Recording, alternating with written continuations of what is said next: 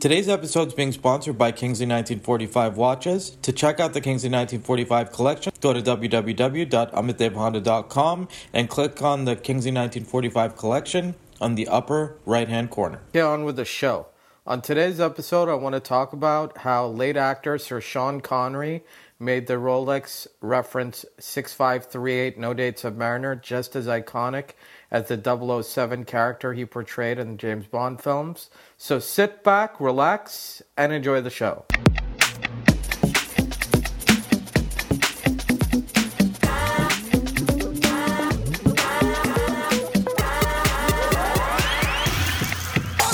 What's going on there, watch fans? It's Amit Dave Honda, and welcome to my podcast.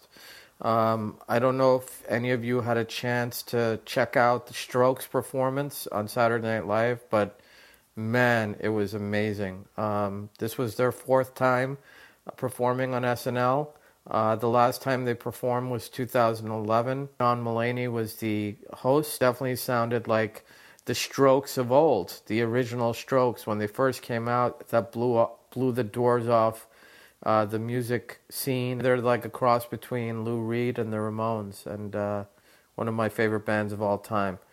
Uh, so, on today's episode, I want to talk about how uh, late actor Sir Sean Connery, who died last weekend at the age of 90, was responsible for making the Rolex reference 6538 no date Submariner just as iconic as the James Bond characters that he portrayed.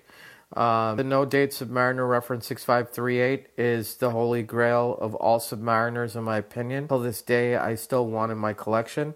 Uh, it does command hundreds of thousands of dollars at auction. I know actually one is coming up for auction very soon in association with Phillips and Oriel and Box uh, in Hong Kong. And uh, I think the au- auction estimates are somewhere between 300 and 600,000 for the same reference 6538. Uh, for those of you who don't know, uh, Sean Connery was the first James Bond, and the first James Bond movie he did, which was Doctor No, he wore a reference 6538 Rolex Submariner. Now, what made this uh, particular reference Submariner special? Well, it didn't have crown guards, which are are mostly on all Submariner watches. This is what protects the crown from being damaged. Um, so it didn't have crown guards and it had an oversized crown. Uh, so the knob on the right hand side of the cr- of the case was a little oversized, which made the crown stick out. So you have that, and then the rotating bezel. Normally, you'd have you know the upside down triangle uh, in white at the 12 o'clock position. This was actually red on on the reference 6538. Um, but yeah, I mean you know, Sean Connery wore this watch in the movie uh, on a NATO style strap, uh, which is basically, you know, a woven nylon strap. It was gray and black. Uh, they still make this sort of configuration. You got to remember when James Bond came out, I mean, it was every guy's fantasy and dream to be James Bond, whether it's, you know, the car he drove, the legendary Aston Martin or you know the the incredibly beautiful women he was with or the suits he wore or the gun he shot or the martini he drank. And in this case the watch he wore. He had to be able to wear a watch that it didn't matter if he was uh, you know fighting crime and getting his hands dirty across the globe or whether he was dressed in a tuxedo playing blackjack. Um, he had to have a watch that could suit him in any situation, and the Rolex Submariner 6538 was that watch. So he really was responsible, if you think about it, for making that watch the icon that it is. Um, you know, as sad as it is that he passed away, his legacy will live on through the characters he played as James Bond, as well as through the watch that he wore, uh, which became so iconic and so classic and such a staple piece. Um, you know, even today's Rolex Submariners, uh, even though they have crown guards and they don't have the upside down triangle in red, uh, are really more or less look the same as as that watch um, from an aesthetics point of view. Uh, of course, there are nuances, like I just mentioned, but uh, I still think the Rolex Submariner No Date is my favorite Rolex Submariner. The Rolex Submariner, arguably the best dive watch in history. Um, it's literally like bulletproof. Uh, it's like a mini safe. Um, it's just really strong, really water resistant, um, timeless, and um, you know it, it's just amazing how Sean Connery. Not only was he able to epitomize that role of, of James Bond and that character, but he was able to transcend style, movies, art, um, you name it, with wearing a, a watch like this, um, because it has reached super cult status. I mean, every every guy wants to be James Bond. Every woman wanted to sleep with with James Bond. Um, so his influence on society was huge. Um, I know so many people who are like, yeah, man, you know, people who are, I mean, I'm in my mid 40s, but you know, people who are in their 60s who have, yeah, I saw that movie, um, you know, it's because of the that movie Doctor No that I wanted that watch. That I wanted to have that watch on my wrist. Or that's the watch that got me into watches.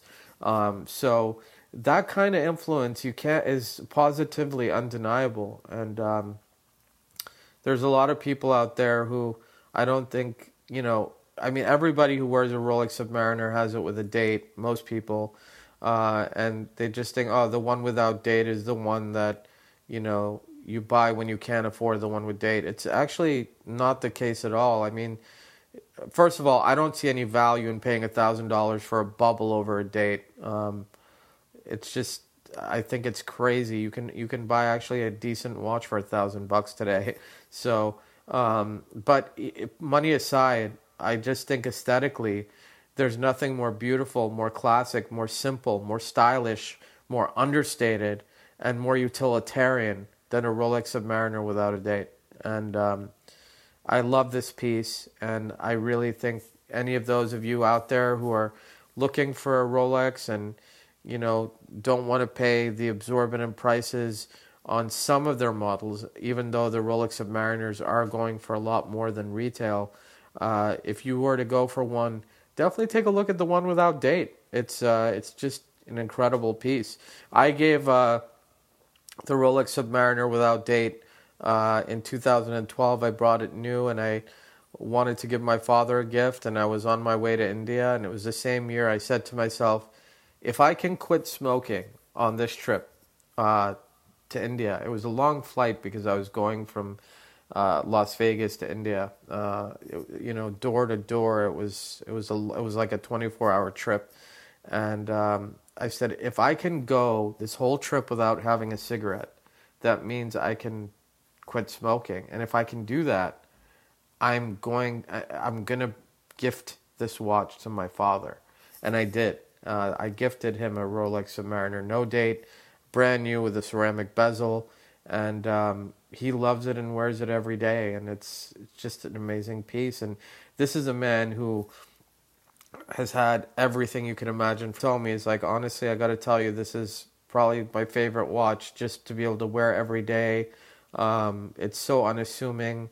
It it doesn't look like everything else, and it's just really clean, and I can read it at a glance, and and that's exactly what it is. But um, yeah, Sean Connery was had a huge effect, uh, not just on, on the watch and on style and what he wore and what he drove and how he dressed, but I think he had a huge effect on um, you know perception um, on what James Bond should be. You know, like it's been very hard shoes to to follow. Even Daniel Craig did a great job and um, you know, I know that Tom Hardy is going to do a great job with the franchise, but I don't think there'll ever be another Sean Connery. I don't think there'll ever be someone who's, you know, debonair, suave, handsome, muscular, all those things.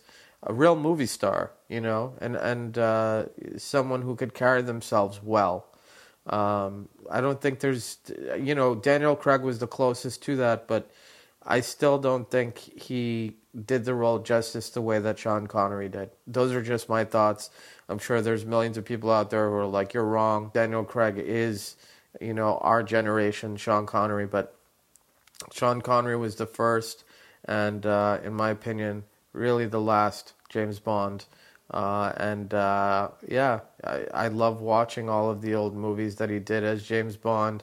I love him as an actor and all the other movies that he did, and uh, he will be missed. If you have any questions, you can reach out to me at amitdevehonda at gmail.com or you can visit my website at www.amitdevehonda.com.